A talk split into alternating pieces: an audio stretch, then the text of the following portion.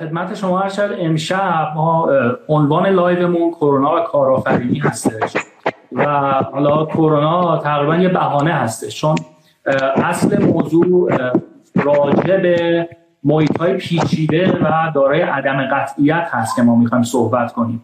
کرونا یه بهانه است و من معتقدم که اگر کرونا ایجاد نمی‌شد محیط کسب و کار ما در جهان به زودی آبستن خدمت شما هر شود انواع تغییرات و تلاطم های خانمان برانداز بود و شاید کرونا به نحوی یا نحو دیگه یه جوری جلوی بعضی از اونها رو هم گرفته یا کندش کرده.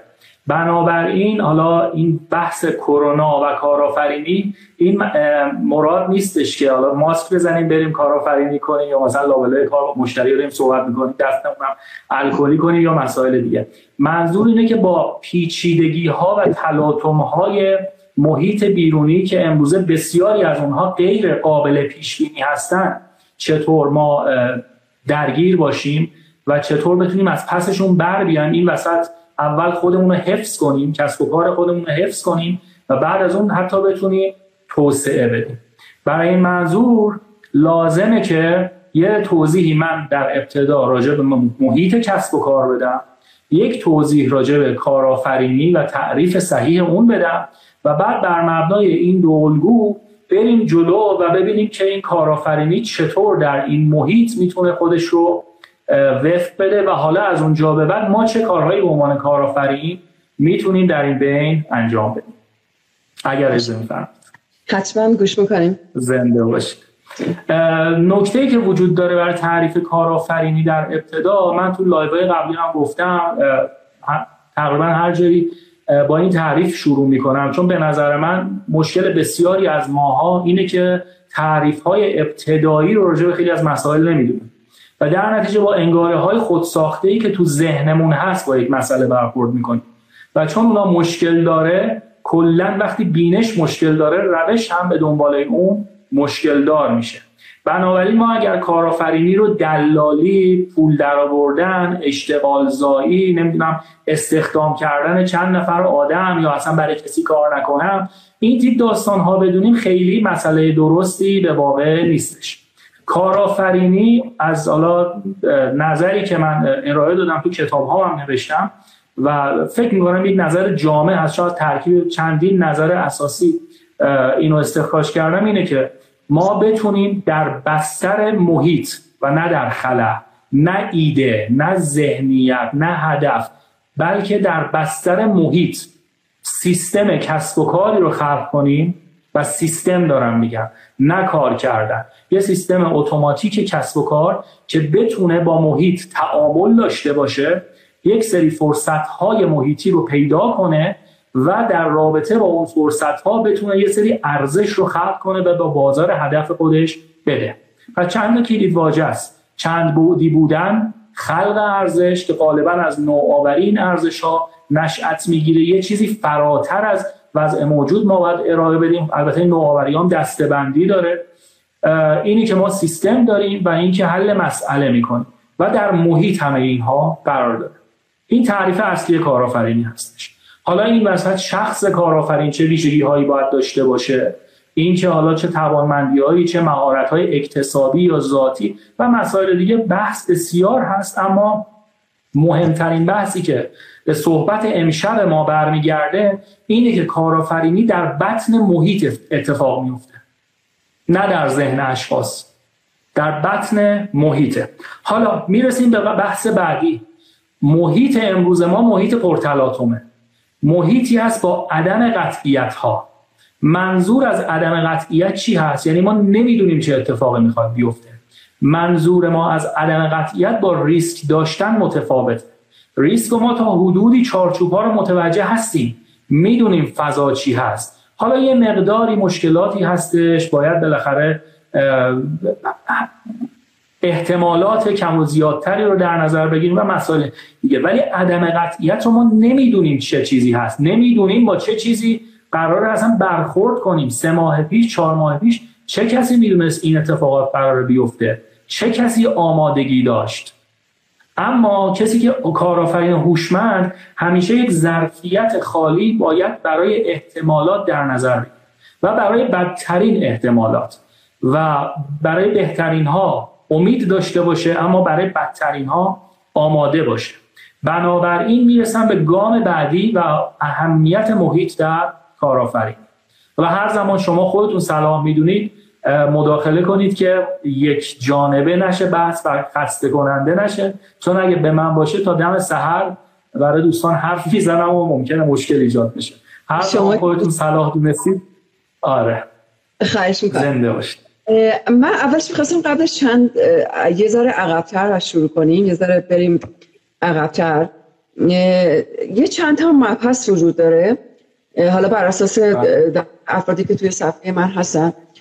که وقتی این بحران ها به وجود میاد دقیقا کسایی که به من مراجعه می‌کنن یا تو دایرک از من سوال می‌پرسن بیشتر میشه که مثلا کارمند هستن و بعد این حالت استرسی که می‌گیرن که کارشون رو دست بدن میگن خودمون بریم یه کاری شروع کنیم که دیگه تکلیفش دست خودمون باشه.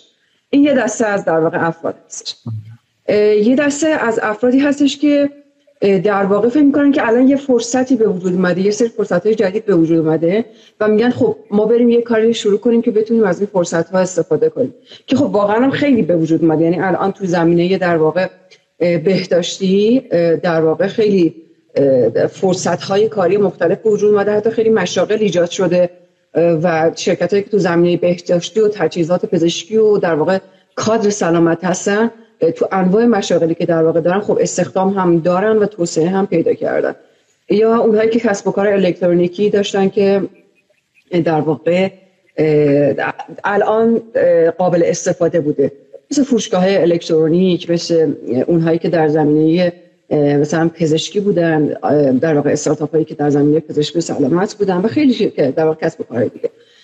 همه این هم باعث میشه که این سری افرادی که هستن که بیکار هستن یا دانشجو هستن. به فکر میفتن که کسب و کار خودشون داشته باشن کارآفرین بشن. ولی اصلا هیچ تعریف اینها رو نمی‌دونن. مثلا استارتاپ همون کارآفرینیه. یا اینکه فقط ما بریم که مثلا شروع کنیم یه کاری رو شروع کنیم. مثلا یه نفر دو نفر چهار نفر. این میشه ما کارآفرین میشیم. اینها تفاوتش تو چی هستش که اول اون افراد می‌خوان تصمیم بگیرن. و بعد بریم سر اون قضیه که الان تو این شرایط عدم قطعیتی که پیش اومده افرادی که کارآفرین هستن حالا مدت ها پیش بودن یا تازه کسب و کارشون رو شروع کردن. در واقع اینها تو این شرایط عدم قطعیت در واقع چه تصمیماتی رو باید بگیرن؟ زنده باش. اول اینکه ما از فرار کردن از این موزه بخوایم وارد بحث کارآفرینی بشیم بدترین تصمیمی که یک شخص در زندگیش می‌تونه در حال حاضر بگیره تو کتابای موفقیت و این داستانهایی که نمی‌دونم خوندیم و 50 جلدم کپی شده و نمی‌دونم این تیپ داستان ها دست فروش ها و نمی‌دونم یک شب موفقیت به دست آوردن و یا بعضی از این اساتید ایرانی که امام رضا رو تو خواب می‌بینن که برو فایل فلانی رو گوش بده نمی‌دونم ثروتمند میشی یا نمی‌دونم من پارسال تو جوب بودم الان دارم برای سمینار می‌ذارم. این تیپ داستان ها رو اگه بخوایم بهش گوش بدیم خب بله یه مسائل اینطوری است. ولی اگر که یه مقدار واقع نگرانه تر بخوایم به موضوع نگاه کنی بدترین تصمیم ممکن اینه که من الان از موضع خودم ضعف دارم و بخوام فرار رو به جلو بکنم. یعنی تو کارمندی خودم موندم بعد بخوام کارآفرین بشم. این بحث ارزشی من نمی‌خوام بکنم بحث مهارتی و شایستگی می‌خوام بکنم. هر کسی در حوزه کاری خودش تخصصهایی داره و برای کارهای جدید و مسئولیت‌های جدید هم تخصصهای جدید باید به دست بیاره. حالا بحث کارآفرینی یک مقدار شمه های ذاتی و اکتسابی و نگاه کلنگر و مدیریتی و چند بودی مسائل دیگه هم می‌خواد. که یه مقدار از اون بحث تخصص خیلی خیلی کار پیچیده تر می‌کنه. بنابراین این کار از چاله در اومدن و به چاه افتادنه. اما خب نتیجه چی؟ یعنی همه همون کاری که می‌کنن و ادامه بدن؟ این هم نه. بحث اینه که ما باید خودمون رو در شرایط بسیار سخت قوی بکنیم. و این قوی کردن نه کار معمولی یا چهار تا کتاب خوندن یا یه سری مسائل دیگه است. بلکه واقعا باید به صورت حالا من کتاب آخرم دقیقا کارآفرینی کماندویی هستش. چون اصلا برای این موضوع من پارسال نوشتم و حالا از شانس ما یا حالا شانس چاپ کتابمون یه بستر دقیقا کماندویی داره براش پیش میاد. چون من معتقد بودم که واقعا دیر یا زود به این مسئله ها ما می‌خوریم. به هر ترتیب منظور اینه که ما باید یک شایستگی فوقالعاده داشته باشیم. این شایستگی بیش از چند مهارت ساده مثلا خوب حرف زدن یا نمی‌دونم یک نرم افزار بلد بودن یا نمی‌دونم مذاکره کردن و داستانهای دیگه است. شایستگی که چندین آیتم و بال داره که حالا فکر می‌کنم از موضوع امشب ما یه مقدار دور میشه. من حالا پیشنهاد می‌کنم دوستان می‌تونم مقالات رو رو سایت من مطالعه بفرمایید. بحث بعدی که وجود داره در این رابطه این هستش که ما در این محیط داریم فعالیت می‌کنیم. این محیط چه ویژگی هایی داره و منی که کارآفرین هستم یا می‌خوام کارآفرین بشم یا هر داستان دیگه اول من باید این محیط رو بشناسم و با مقتضیات و مختصات اون بتونم جلو برم. حالا کرونا هم که الان مزید بر علت است. چهار دسته محیط وجود داره. من یه مقاله در سال 96 سایتم نوشتم چارچوب کانبین. حالا دوستانی که از اینجا تشریف دارن بدک نیست که یک کاغذ و قلمی هم در دستشون باشه چون یه مقدار زیاد توضیحات شاید لازم باشه که تو ذهنشون باشه.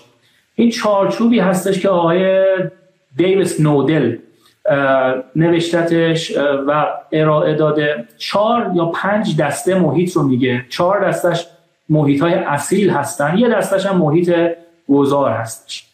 اینا چه محیط هایی هست؟ چه ویژگی هایی داره و ایران ما یا جهان امروز تو کدوم محیط و بعد اینکه تو هر محیط ما چه رویکردی رو باید داشته باشیم بحثی که من می‌خوام داشته باشم.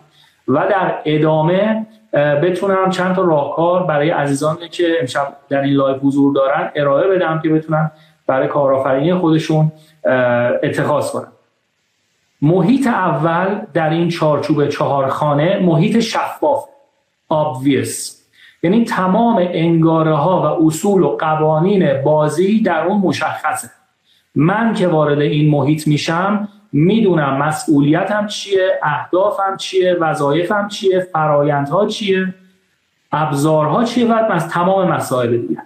در محیط شفاف اصول عمل کرده اینه که ما اول مسئله رو سنس می‌کنیم می‌فهمیم بعد کتگورایز می‌کنیم دستبندی می‌کنیم و بعد ریسپاند میدیم بهش پاسخ میدیم بهش واکنش میدیم.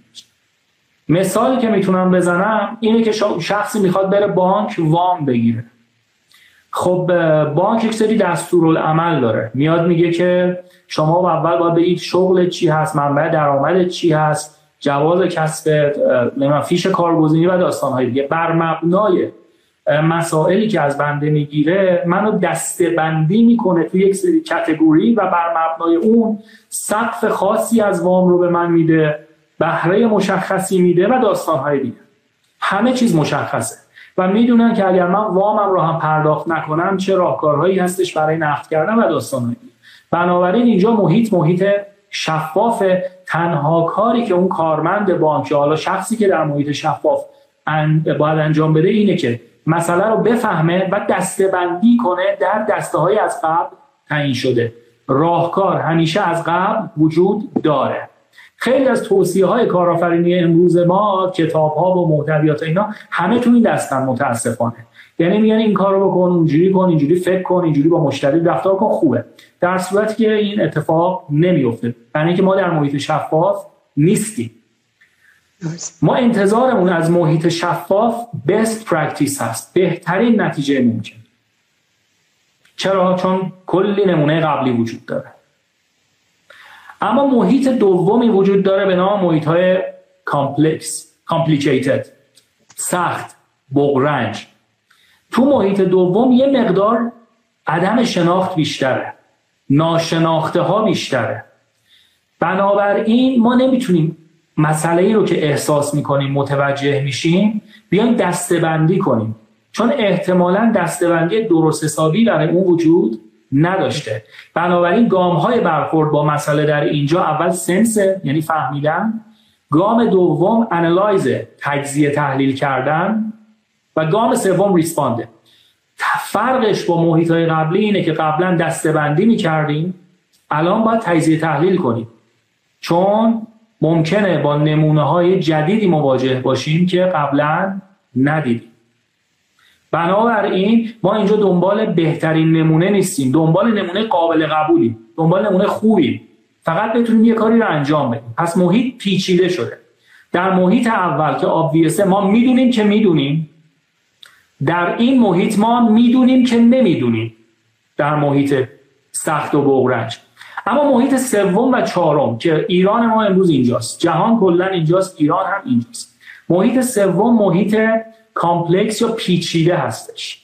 منظور از محیط پیچیده محیطی هستش که عوامل ناشناخته در اون بیشتر از عوامل شناخته شده است. این کلید واژه‌ایه که خیلی می‌خوام روش تاکید کنم.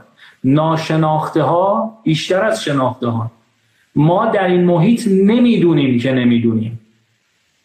سه ماه پیش کسی می‌دونست که کرونا قراره بیاد یا چه اتفاقاتی قراره بیفته یا با کلا... دولت ها چه؟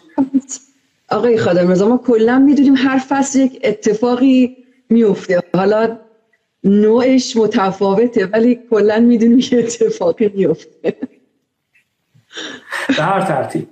ما الان تو این گزینه یعنی محیط های پیچیده محیطی که حجم ناشناخته هاش برای بار دوم تکرار می‌کنم از شناخته هاش بیشتره.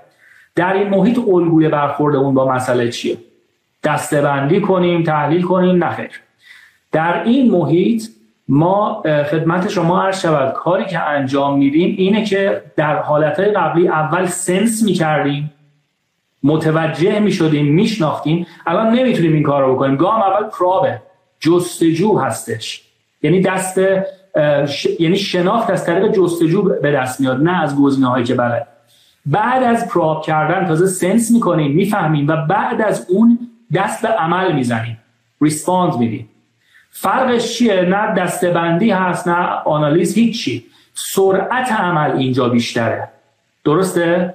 ما دیگه فرصتی نداریم که بشینیم تجزیه تحلیل کنیم بشینیم دستبندی کنیم و هزار تا کار دیگه. باید سریعا دست اقدام بزنیم و این محیط امروز ماست. کسانی که امروز تعلل می‌کنن بیشتر ضربه می‌خورن تا کسانی که سعی می‌کنن برنامه های خوبی رو ارائه بدن و بعد عمل کنن. ما امروز محیطی رو داریم که باید واکنش سریع بدیم به مسائل.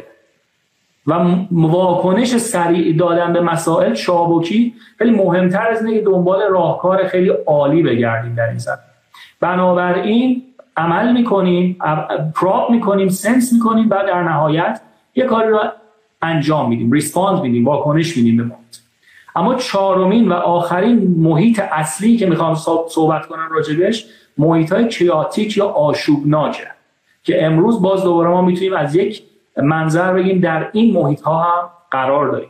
منظور از محیط های آشوبناک چی هست؟ محیطی که کاملا چارچوب ها ناشناخته است. عدم قطعیت حکمرانی می‌کنه. ما نمی‌دونیم چه اتفاقی امروز فردا یا هر لحظه قرار بیفته. و نکته قشنگش اینه که در این زمان باید کارآفرینی هم بکنیم درآمد هم داشته باشیم ارزش هم خلق کنیم محصول جدید هم ارائه بدیم توسعه هم بدیم و هزار تا کار دیگه هم انجام بدیم الگوی کار در این محیط ها چی هستش؟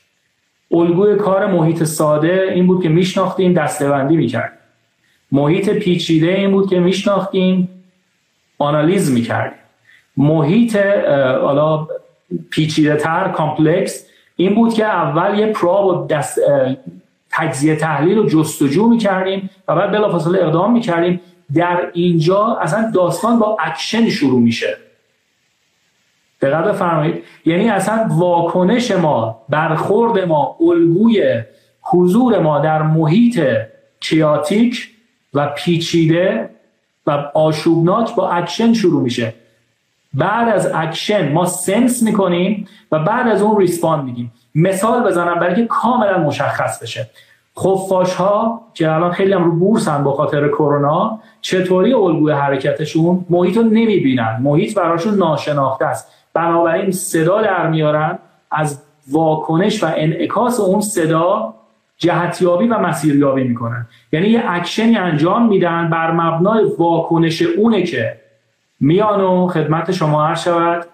مسیرشون رو درست و دقیقا الگوی کار ما و کارآفرینان در محیط های chaotic همینه. یعنی ما نباید خیلی خودمون رو گول بزنیم. من تجزیه تحلیل بکنم من ببینم چطوریه من برنامه‌ریزی استراتژیک کنم من مشورت کنم و داستان خوب همه اینا ولی در حد, حد اکثر سرعت باید این اتفاق بیفته. و بنابراین الگوی ما در اینجا با اکشن شروع میشه. من از اینجا می‌خوام کلی این مفهوم رو بگیرم کلی حالا داستان رو راهکار بدم خدمت عزیزان. ما در محیط آشوبناک اقدام می‌کنیم و اقدام خودمون رو ارزیابی می‌کنیم و بعد اصلاح می‌کنیم و جلو میریم. واکنش رو بعد در مقیاس بزرگ میدیم. بنابراین تمام الگوها و توصیه های قبلی که بشین یه محصول انقلابی در بیار به کسی نگو نمی‌دونم. بعد هزینه های بازاریابی زیادی روش انجام بده نمی‌دونم ثبت اختراع کن فلان کن. همه اینها تقریبا می‌تونم بگم که در حال حاضر کاربردی نیستن. الگوی غالب برای برخورد با مسائل و به خصوص کارآفرینی در محیط های پیچیده و آشوبناک اینه که ما با اکشن و اقدام شروع کنیم. حالا از گام بعدی می‌خوام بگم این اقدامات چیا باید باشه. اگر سوالی هست بنده در نه مباحث خیلی در واقع جذاب و کامل. البته ما فقط نیم ساعت دیگه تایم داریم. بله. من فکر کنم روی این قسمت آخر خیلی بشه در واقع صحبت کرد. چون خیلی واقعا این سوال دارن که الان وقتی که می‌خوایم یه کاری شروع کنیم دقیقا الان باید چطوری شروع کنیم و چه فرقی داره با شرایط قبلی. که البته خب شما تفاوتی که با خیلی با خیلی اساتید دیگه دارین اینه که واقعا دارین یک محتوای خیلی مفید دارین. شعار نیستش.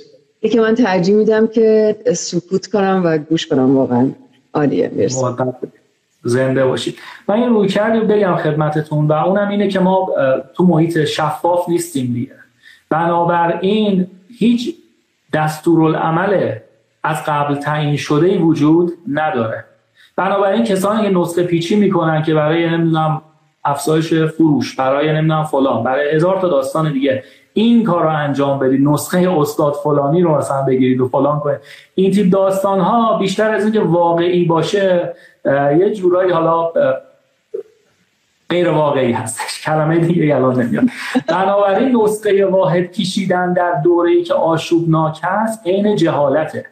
هر آدمی در این دور زمونه هر کارآفرینی در این دور زمونه امروزش یک نسخه می‌خواد فرداش یه نسخه دیگه می‌خواد. بنابراین من نوعی نمی‌تونم به خودم جرأت بدم بگم که آقا این مسیر رو برید همه موفق میشید. یا سنف فلان این کار رو بکنن همشون موفق میشن. اینو من اگه همچین جمله رو بگم یه مقدار ناآگاهی خودم رو بیشتر ثابت می‌کنم تا مسائل. بنابراین ما این یه نکته یکی که خب مردم خب هرچی خودشون آگاهیشون رو بیشتر بالا ببرن خب می‌تونن بهتر تشخیص بدن که دو صحبت درستی می‌کنه که داره شعار میده. در مورد نکته هم که فرمودی من فکر کنم الان با توجه به توضیحاتی که داشتین الان شاید باید اینطوری باشه که اول یه کمی از اون محصول تولید بشه یا یا حتی اول تبلیغ بکنیم ببینیم چقدر مشتری میاد و بعد محصول رو تولید کنیم حالا یه ذره بیشتر. اینطوری نباید بشه که کنیم بزنیم تو انبار یا خیلی فکر تبلیغات و بازاریابی سنگین و چیز خیلی خاصی باشیم. خیلی قدم به قدم باید جلو رفت. یه, یه چیز مثلا جلوی گفتین خفاشا پیش ذهن من رسید و اونم اینه که مثلا مثل در واقع وقتی که میریم کوهستان فریاد می‌زنیم و برگشت صدا رو می‌بینیم اول باید یه محصولمون رو یه کوچولو معرفی کنیم ببینیم چقدر برمیگرده تقاضا به ما میاد و بعد شروع کنیم به تولید در واقع بیشتر. پس فکر کنم یه ذره دیگه این چیز دیگه مفهومش عوض میشه. یه ذره مفهوم انبار و خرید محصول و این چیزا هم عوض بشه. من یه مقاله میخوندم می‌گفت توی دو تا صنعت خیلی رشد می‌کنن توی این دوران و در ادامه نه اینکه متوقف بشه. یکی لوجستیک در واقع بود و یکی هم زنجیره تامین. خیلی تفاوت در واقع توش ایجاد میشه. در واقع حمل و نقل و یه جوری به نظر می‌رسه که دیگه این انبارها کم کم حذف میشه و خیلی همه چی دست به دست میره. به خاطر اینکه خیلی تازه تازه باید همه چی تولید بشه و فروش برسه. حالا بسته به نوع محصول مسلما متفاوته. چون یه محصولی تولیدش یه روز طول می‌کشه یکی یه محصولی شش ماه طول می‌کشه. ولی در هر صورت اول انگار باید یه پیش فروشی کرد کالا رو و بعد نسبت به تولیدش اقدام کرد. من گوش می‌کنم. دقیقا. من دو نکته که شما گفتین از آخر و اول بیام این بحث انبارداری این مسائل به شدت تحت تاثیر هست و یکی از عوامل بسیار اثرگذار بر این موضوع رشد هوش مصنوعی و الگوریتم های پیشبینی و داستان های دیگه است. منی که می‌دونم مشتریم چه سلایقی داره چه الگوهای مصرفی داره. یه سری دیتا وارد می‌کنن بر مبنای سناریوهای مختلف مثل فصل مثل منطقه جغرافیایی. و های دیگه. بنابراین می‌تونم یه انبارداری و اینورتوری درستی داشته باشم از هر کالا تعدادی مشخصی رو سفارش بدم که با بیشترین احتمال و کمترین ذلیل خطا به کمترین فضا و جهت انبارداری نیاز داشته باشه و من بتونم اینو یه جوری جاستین تایم هندلش کنم و به مشتری بدم. بنابراین نه تنها کرونا بلکه بحث چون انبارداری هزینه بره دیگه برای هر کس بکن. استفاده از این مباحث هوش مصنوعی و پیش ها و این الگوریتم ها خیلی کمک می‌کنه که این اتفاق سریعتر بیفته. و نکته دومی که اولی که شما گفتید دقیقا یکی از بحث های من هست بحث MVP یا محصول قابل اتکا من می‌خواستم بگم در دورانی که ما باید با اکشن شروع کنیم و فرصت تجزیه تحلیل و نمی‌دونم بازارسنجی آنچنانی و این تیپ داستان ها نداریم و باید اقدامات زیادتری داشته باشیم آزمایش های بیشتری بکنیم. کلید موفقیت ما در ارائه یک محصول ایدئال نیست. انجام ده ها صدها آزمایشه که بتونیم محصولمون رو به صورت تکوینی تکامل بدیم و از دلش مزیت رقابتی در بیاریم. مفهوم رقابتی در بیاریم نه محصول رقابتی. بنابراین این کار از طریق آزمایش های پیوسته اتفاق میفته پس من نوعی من کارآفرین باید کاری کنم که هزینه سرانه آزمایشم به کمترین ممکن برسه. برای هر آزمایش کمترین ریال ممکن رو خرج کنم و بیشترین بهرهوری و آورده و یادگیری یا محصول مشتری احتمالی یا هر چیزی رو داشته باشم. بنابراین که پس من محصولی رو تولید کنم و اینکه بذارم انبار و بعد تبلیغات میلیاردی روش انجام بدم اصلا فکر درستی نیست. من عوض می‌خوام فقط احساس کنم یه مقدار داد می‌زنم چون گوشی فاصله داره. امیدوارم که صدا بعد نرسه به دوستان. اگر حالا یه مقدار مشکل داره به من بگید تنظیمش بکنم. یواشترم بلدم صحبت معلم واقعی صداش خیلی بلند و رسا هستش. من خودم وقتی سر کلاس درس میدم اصلا یعنی بلندگو لازم نه. آره عادت عادت. خوب صدا بسیار عالی. پس ما باید با اکشن شروع کنیم و از این اکشن ها باید ارزیابی سریع داشته باشیم و بعد بتونیم که ریسپاند حالا قابل قبولی در مقیاس بزرگتر بدیم. این ما رو در نخستین اقداممون میرسونه به مفهوم MVP Minimum Viable Product محصول حداقل. تو ذهنم بخواد بشینه محصول حداقل. محصول حداقل یعنی چی؟ یعنی نسخه اولیه‌ای که می‌تونه قسمت زیادی از خواسته های مشتری بازار هدف منو هندل بکنه. یعنی من نوعی اگر می‌خوام یه کتاب بنویسم شاید این که مثال خودم رو دارم می‌زنم. حالا هر کسی تو business خودش می‌تونه ببره جلو. به جای که در رو خودم ببندم و شیش ماه بشینم به نوشتن اینطور باشه که چند تا سرفصل رو ببینم صحبت کنم تو چند تا مشاوره یا برداری کنم. چند تا مقاله راجبش بنویسم. دو سه تا مثلا ویدیو درست کنم وبینار بذارم و داستانهای دیگه. و از یک مطلب واحد بتونم چندین محصول اولیه در بیارم. و از این محصولات درآمدزایی کنم که هم بتونم جریان نقدینگی و کشفلو بر خودم ایجاد کنم. که در اون خواب سرمایه و خواب زمانی گیر نکنم از جیبم نذارم و بعد ورشکست بشم. نکته دوم اینه که از بازخورد اینا بتونم محصول نهاییمو دائما بهتر کنم. نکته بعدی اینه که در این حین می‌تونم بازاریابی کنم برای محصولات دیگم و مشتریانم رو بشناسم و درگیر بکنم. بنابراین تو هر صنعتی که ما هستیم می‌تونیم اگر محصول نهایی در ذهنمون داریم صبر نکنیم تا به نهایت خودش برسه و بعد اونو بخوایم تو بازار بدیم. می‌تونیم به قطعات کوچیکی تقسیمش بکنیم. و بعد این قطعات رو ببینیم که بر اساس میزان کارایی و عملکردشون و اهداف و نیازهایی که از مشتری برآورده می‌کنند چگونه من وارد بازار کنم که با شرایط منابع امروزم و بازاریابی و اهدافم و بازار هدفم و همه اینها بتونه بیشتری گین رو به من برسونه. پس این میشه MVP محصول حداقل در شرایطی که گام نخست اقدام هست ما نمی‌تونیم زمان زیادی رو برای تجزیه تحلیل قرار بدیم. برای این کار مثل تیراندازیه که باید قلق گیری بکنه و بعد شلیک بکنه. چند تا تیر اولیه رو می‌زنه قلق دستش میاد و بعد حالا رگبارش رو می‌زنه یا هدف نهاییش رو می‌زنه. ما هم این کار رو باید بکنیم. با محصولات حداقلی اولیه این کار رو میشه انجام داد. نکته دیگه که وجود داره و من فکر می‌کنم بتونم به زمان برسونمش بحث استراتژی سازی هست. دو سه تا مقدمه میگم و بعد به این بحثم می‌رسم. ما خب تو فضای کسب و کار و مدیریت خب خیلی ترم استراتژی اصلا چیز دهم پرکن و خیلی اصلا با کلاس و هر کی مدیر عاملی از راه می‌رسه می‌خواد بگه من کارم درسته یکی رو استخدام می‌کنه سند برنامه استراتژی براش میبنده و می‌ذاره توی قفسش نگاه می‌کنه بهش میگه عجب چیزی داریم. و های اینجوری. ولی واقعا دوران از این مسائل خیلی جلوتر رفته. مباحث برنامه‌ریزی استراتژیک مال دهه 60 70 میلادی هست. بعد از اون مباحث تفکر سیستمی و تفکر استراتژیک و مسائل اینطوری اومد. ولی ما امروز با این مفهومی دست به گریبان هستیم. به نام استراتژی سازی استراتژایزینگ و تفاوت این خیلی با برنامه ریزی استراتژیک زیاده.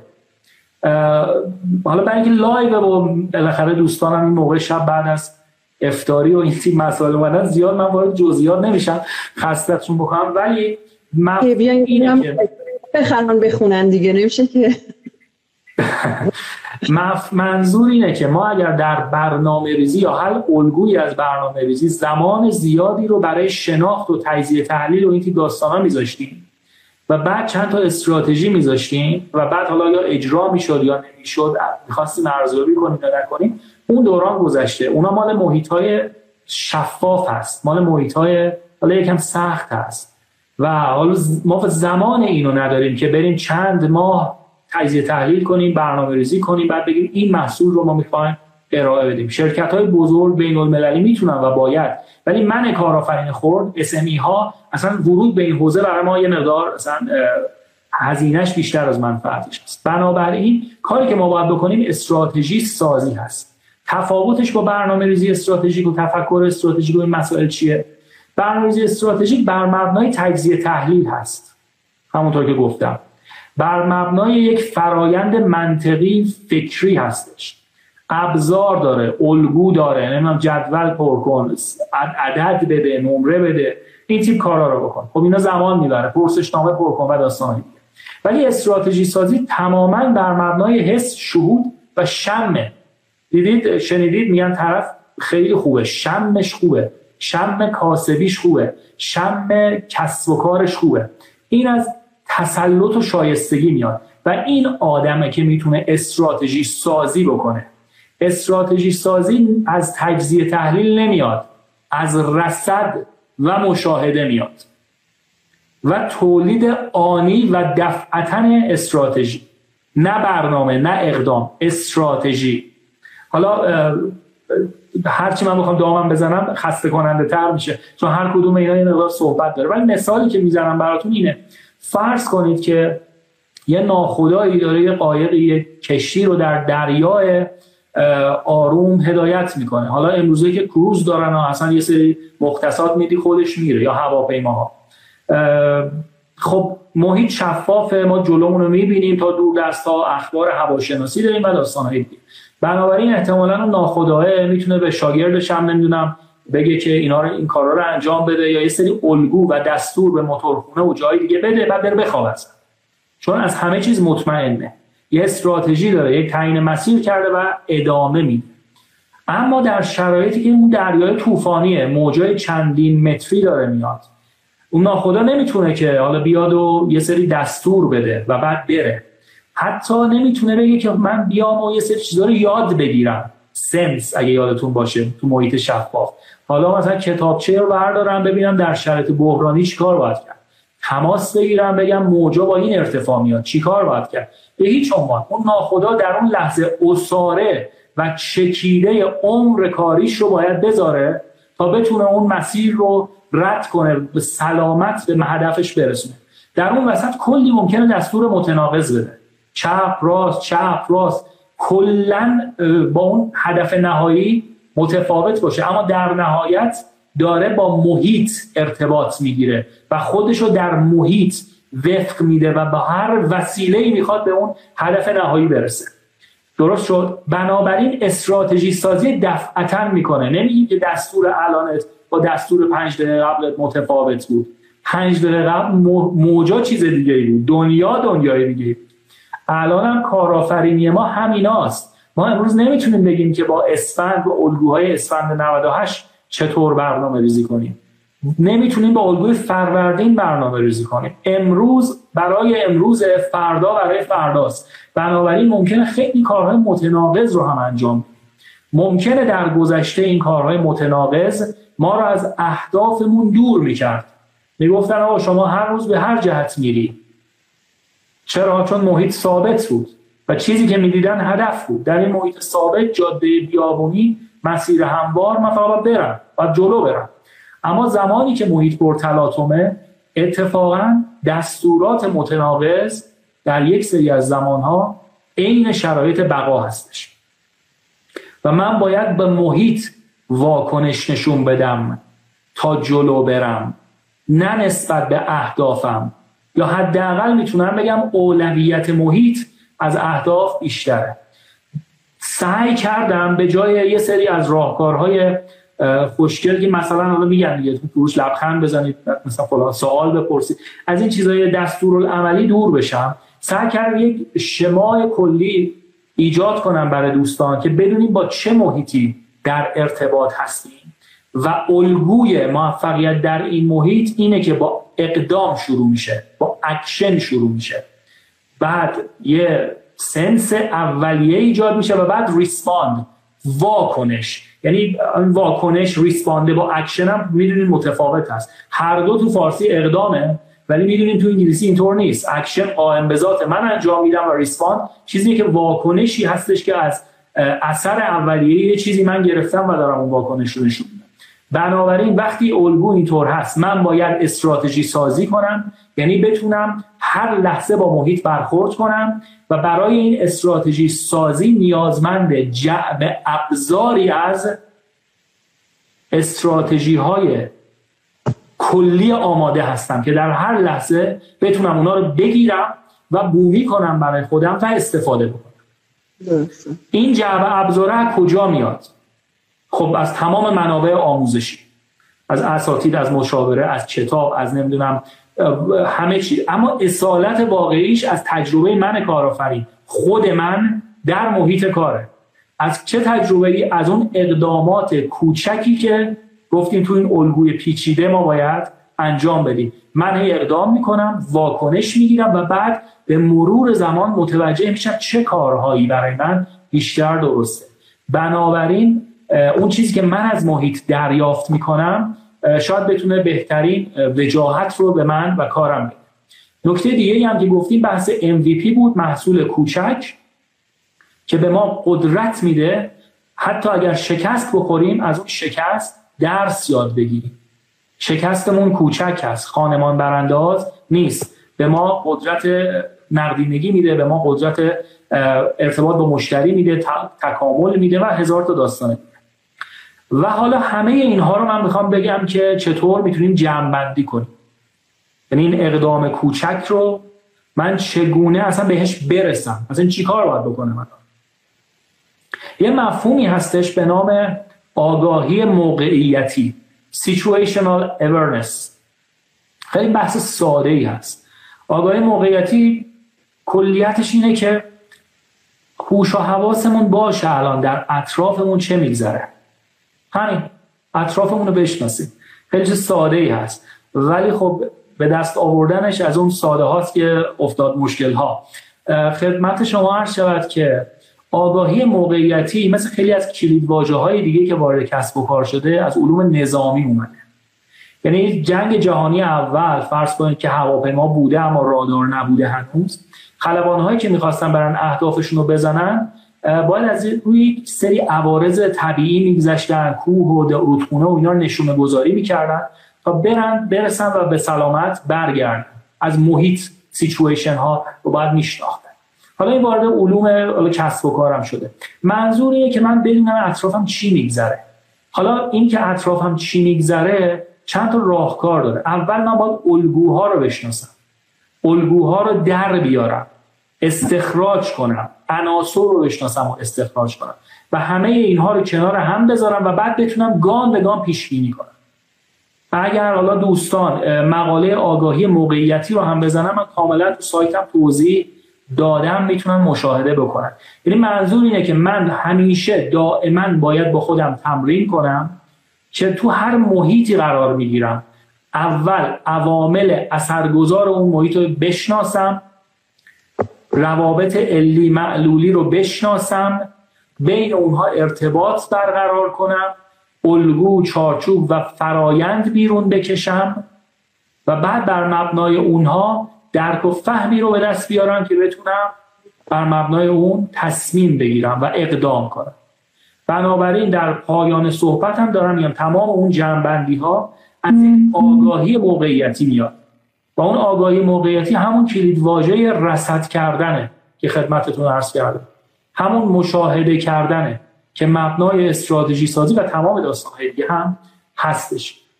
پس در واقع در کل اگر که نسخه واحدی وجود نداره که ما بخوایم الان کارآفرینی شروع کن شروع نکن. نمی‌دونم شرایط سخته یا نیست. خیلی بستگی داره به اون در واقع محصول. به هدفی که فرد داره و در درجه اول به خود فرد بستگی داره. چون من همیشه وقتی میان پیش من و صحبت می‌کنن تو جلسات مشاوره اولین چیزی که باشون بررسی می‌کنم اینم که این فرد اصلا برای کارآفرینی مناسب هست یا نه. خیلی موقع هست که این یه تب کارآفرینیه که فرد می‌گیره. یه حوث بیشتر یه حوث سودگذره. به خاطر همین افراد وقتی که واقعا تا وقتی که خودشون رو توی اون کار نشناختن به نظر من نباید خیلی هزینه بالایی انجام بدن اول باید بررسی کنم مثلا ببینن مثلا واسه کارآفرینی مناسب هستن. و اصلا آدم این میدون جنگ هستن چون واقعا کارآفرینی توی این زمان خیلی سخته. و بعد در واقع واقعا اگر دیدن که می‌خوان این کار انجام بدن و اون علاقه و استعداد و تواناییشو دارن و برای این کار مناسب هستن بعد دیگه برن سراغ ابزار و سرمایه و امکانات و تیم و سایر چیزهایی که در واقع نیاز هستش. که یه چیزی هم که مهمتر که در واقع آدم باید در نظر بگیرن نیاز بازاری. آقای با من تماس گرفته بودن گفتن اتفاقا که من مدت هاست تو بورسم و خیلی الان دلم بخواد یه کاری خودم شروع کنم. و من من گفتم خب چه کاری می‌خوای شروع کنی؟ گفتش که می‌خوام مجسمه تولید مجسمه فروش شروع کنم. یه حالت مجسمه های تزیینی. که خیلی من اول پا با پاش اومدم و صحبت کردم و یه لحظه خودش استوب کرد وقتی با قسمت فروش رسیدیم که گفتم خب الان کی می‌خواد این رو بخره؟ یعنی می‌گفت خب صادر می‌کنم. گفتم خب کجا می‌خوای صادر کنی؟ یعنی الان تمام کشورها درگیری از یه چیزی نیست که ما بگیم که ایران مشکل داره. من الان یه سری تولید می‌کنم میفروشم صادر می‌کنم مثلا. الان همه مشکل دارن. الان مثلا کی به وسایل تزیینی احتیاج داره؟ کی واقعا طرف هنر میره. اینا هر کدومش خیلی با ارزشه. ولی نیاز نیست. نیاز اولیه مردم تو این موقعیتی که همه دارن در واقع با مرگ دست و پنجه نرم می‌کنن و یه وحشتی بین مرگ بین زندگی و در واقع مرگ چیزی نیست که ما سراغ وسایلی بریم که واقعا ضروریمون نیست. الان شما خودتون ببینید که مثلا عید نوروز هر کسی حتی خب کسی که پول داشت حتی اگه لباس هم نیاز نداشت رو شوق و ذوق می‌رفتیم. بالاخره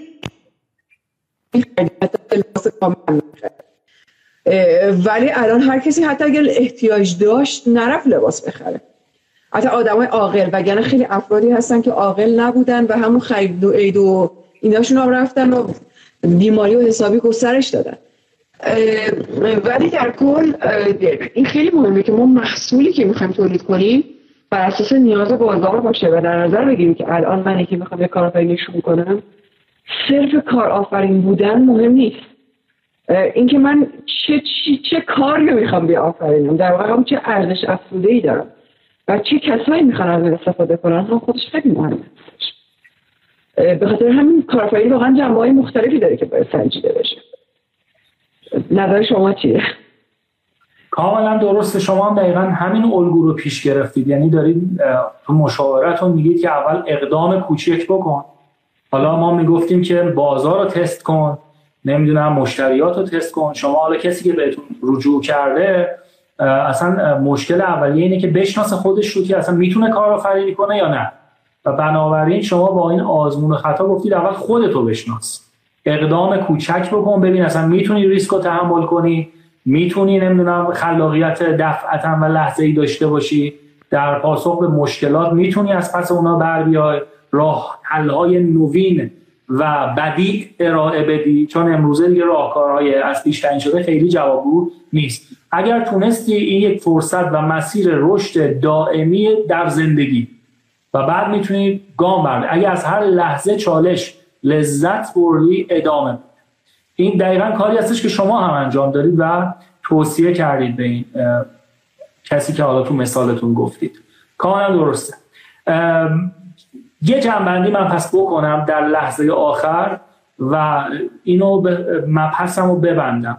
بحث این بود که ما امروزه یک الگوی واحد نمی‌تونیم بگیم به معنای دستورالعمل ولی یه سری مفهوم می‌تونیم بدیم که این مفاهیم حالا کاربستشون تو هر کسب و کار یه شکلیه به مقتضیات اون کسب و کار. اما اگر اجرا بشه احتمال موفقیت رو بسیار افزایش میده. با اقدام شروع کنیم. اقداممون کوچک باشه. اقداممون به وسیله محصولات اولیه قابل اتکا باشه که هم بتونیم شکست بخوریم هم درآمد داشته باشیم هم مشتری بشناسیم هم خودمون رو کامل کنیم. به جعب ابزاری از استراتژی های آنی برسیم که بتونیم دفعتا ازشون استفاده کنیم آگاهی موقعیتی خودمون رو نسبت به محیط افزایش بدیم و برای این کار اگه در گذشته کارآفرین 99 درصد زمانش رو میذاش برای کار کردن الان 90 درصد زمانش رو باید بذاره برای فکر کردن و استراتژی سازی کردن و بعد اقدام کوچک اما موثر کنه. امروزه چند تا هندونه رو با یه دست برداشتن خودکشی محض. توسعه کسب و کارها. عمومی من دارم میگم ها می‌دونید دیگه بالاخره همین الان خیلی هستن که بسیار رشد می‌کنن. من برای اون نگاه کارآفرینی خورد و حالا افرادی بیشتر مخاطب ما در برنامه هستن دارم میگم. اتفاقا کم کردن دامنه تمرکز در اینجا می‌تونه بیشتر کمک کنه. کم کردن دامنه تمرکز. قدرت واکنش منو می‌بره بالا. چابکیمون رو ما باید افزایش بدیم. کلید موفقیت امروزه در داشتن برنامه های خوب و محصول خوب و این تیپ داستان نیست. کلید موفقیت در داشتن چابکی انعطاف پذیری یادگیری صحیح و اصلاح سریع است این کلیتی که من می‌تونم خدمت عزیزان بگم با این رویکرد خودشون و کسب و کار خودشون باید اصلاح کنن. به این معنا دیگه اینی که چندین میلیارد شخصی داره سرمایه گذاری کنه مغازه بزنه دکور بزنه خرید کنه بذاره تو انبار نمی‌دونم شعبه جدید بزنه. می‌دونید چی می‌خوام بگم؟ تمام الگوهایی که در گذشته نشانی از موفقیت داشت امروزه زیر سوال میرن. اتفاقا امروزه ما باید تعهدات بلند مدتمون رو کاهش بدیم. سرمایه گذاری های برگشت پذیر داشته باشیم. اصلا سرمایه گذاری تا حد ممکن نکنیم در کسب و کار. license نخریم. توسعه ندیم. خب خیلی خلاف تمام صحبت هایی که حالا یه کسی انتظار داره از من نوعی بشنوه که برو جلو موفق میشی این که داستان ها اتفاقا من اینو می‌خوام بگم. ما اگه بقا داشته باشیم چون این دوران بالاخره میگذره.